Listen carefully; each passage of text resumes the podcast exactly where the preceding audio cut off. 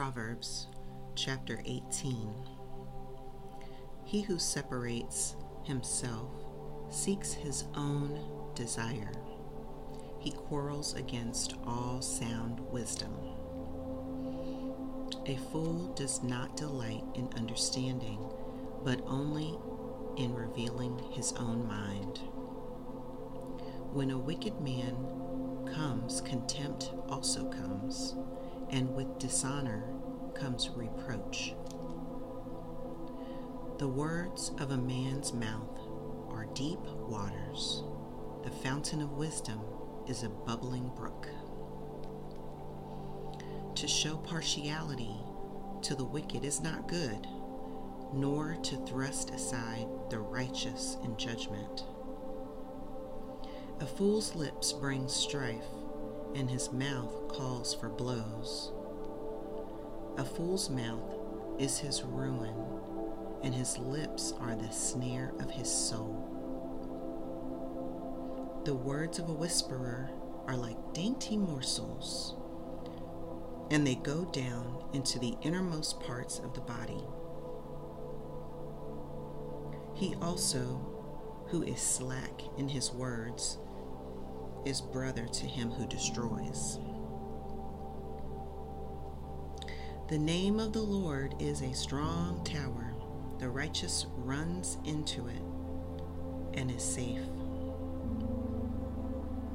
A rich man's wealth is his strong city, and like a high wall in his own imagination.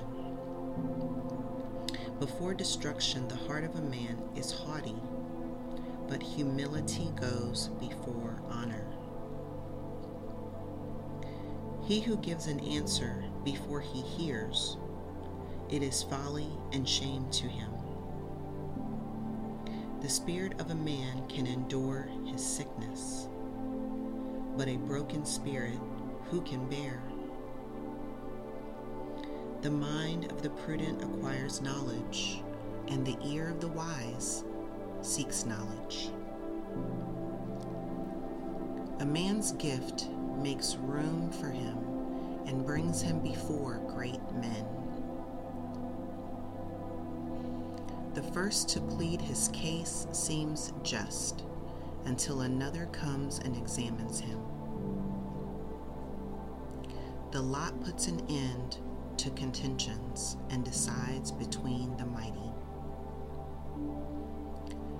brother offended is harder to be won than a strong city and contentions are like the bars of a castle.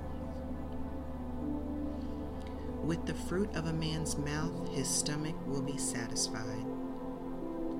He will be satisfied with the product of his lips. Death and life are in the power of the tongue, and those who love it will eat its fruit. He who finds a wife finds a good thing and obtains favor from the Lord. The poor man utters supplications, but the rich man answers roughly. A man of many friends comes to ruin, but there is a friend who sticks closer than a brother.